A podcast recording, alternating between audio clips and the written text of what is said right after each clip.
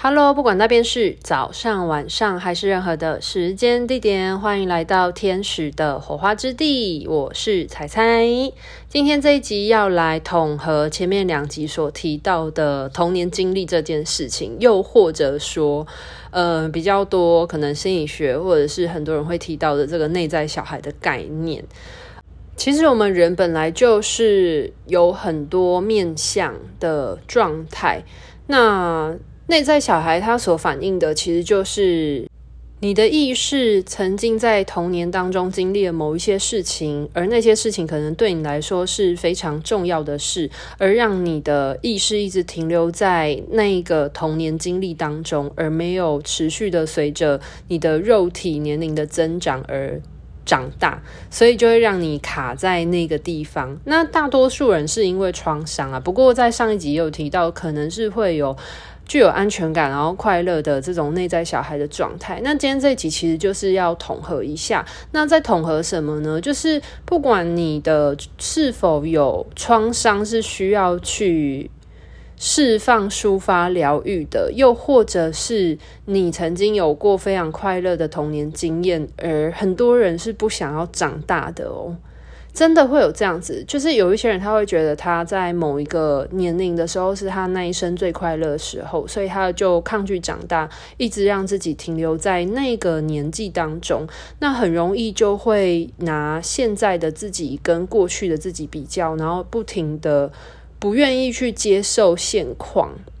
我比较常会遇到的这种情况，不一定是他。真的停留在他童年很小很小的时候，其实比较多是可能有一些人他在一生的当中，可能有一些人生的高峰，或一些比较丰功伟业、风光的生命历程的时候，那很多人其实他就会活在他的生命的高峰点。那当然，人生嘛，本来就是会有起起伏伏。如果你没有办法接纳这些生命之流当中的各种可能性的话，那有一些人他就会选择一直活在他过去他认为非常的喜欢、非常的高峰的那个生命历程当中。举一个简单的例子，就是很多人很喜欢画当年，就是说他当年有多厉害、多厉害。其实很多时候是因为不愿意。接纳现阶段的自己，可能跟他心中所想要成为的样子是不一样的。那为什么会从那个就是童年经历，然后讲到这个部分的原因，是因为不管你是曾经有过很创伤的童年，那当然要去疗愈这个童年嘛，然后去重新的呃面对自己童年没有学会的课题，而让自己去增长灵魂的肌肉之后，那。你的那个童年状态，他才有办法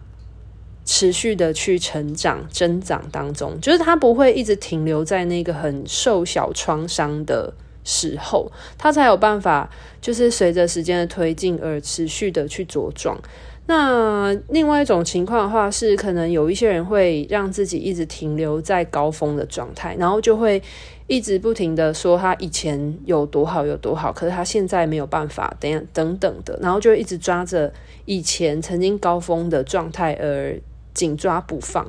不过这样子就会变成没有活在当下，会变成一直在谴责自己。那这种情况之下，其实也不是一个很健康的状态。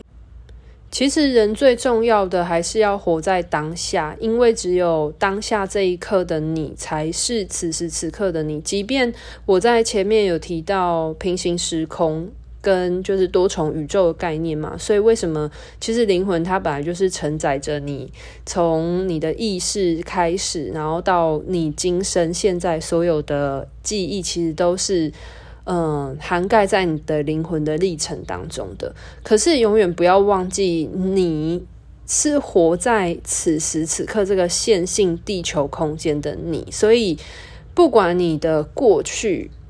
未来、现在，其实虽然是不同的平行时空的状态，但是不要忘记，其实活在当下是一件超级无敌重要的事情。因为如果你没有活在当下的话，你就会失去了你生命的创造力。所以，如果你的童年经历影响了你去持续的往前进的时候，它会让你的某一个嗯、意念的面向一直卡在过往的创伤，那就要勇敢的去面对你的创伤嘛。那如果你的意念的某一个部分一直留恋在于你过往的。已经过去了的人生高峰，而一直不愿意往前进，不愿意面对你现在所遇到的困难的时候，其实也要试着去把自己带回来，因为这样会变成一种逃避现实。有一种情况是逃避过去的创伤，那有一种情况是逃避现在的功课。那有一些人可能就会遇到现在。经历了让他觉得很辛苦、很痛苦的事情，他不愿意去面对的时候，他就会一直把自己过在过往曾经很美好的过去当中。这个话就很像是那些话当年的人，就是那些一直在讲当年丰功伟业的人是一种，然后另外一种人的话是失恋的人，就是他可能在过去有情伤的人。其实虽然我今天这一集是要整合。呃，童年创伤或者是过去小孩这件事情，可是其实整体都是在讲过去的历程对现在的自己、现在的你有什么样的影响。那，嗯、我刚刚举的这个例子就会很容易提到，像是很多在感情上面发生状况的人，他就会一直执着于过去曾经在感情两性关系当中。曾经是那么的要好，那么的甜蜜，但是为什么现在不能了？或者是为什么现在没有办法了？那其实代表说，现阶段应该是有遇到发生一些情况，应该要去面对解决。但是如果有一些人他呈现于逃避的状态的话，他就会一直沉溺在过去，他不愿意去面对现在发生什么事情，而反而一直指责对方，或者是指责。呃，其他的人为什么都变了，而没有办法像过去那个样子？可是我们大家都知道啊，就是我们活在地球啊，地球就是线性的空间，它就是会一直一直的时间往前推进，是没有办法永远停留在过去最美好的一个时间点的。你必须。唯一能做的就是去面对现在的你发生了什么事情，所以其其实今天这一集想要讲的就是，不管你的过去曾经有什么样的创伤，去面对它了之后，疗愈好自己之后，一样要把那一个过去的你所学习到经验整合到现在的你，你才有办法让你的意识不会困在过去，而能够回到你的当下，跟你整合。成一个完整的整体状态之下，继续的往前走下去，活在现在，你才有办法好好的去经历你的每一刻，创造你的未来。那以及，就算你的过去曾经有多么让你留恋美好的事情，一样也是要感谢过去的那一些美好，它可能带给你一些快乐的回忆，但是也要试着学习去放手。然后接纳你现阶段的现况，你才有办法不要让自己一直活在那个美好过去的假象里面，一样把自己带回来。此时此刻，让你的灵魂去练习增长你现在该学习的课题，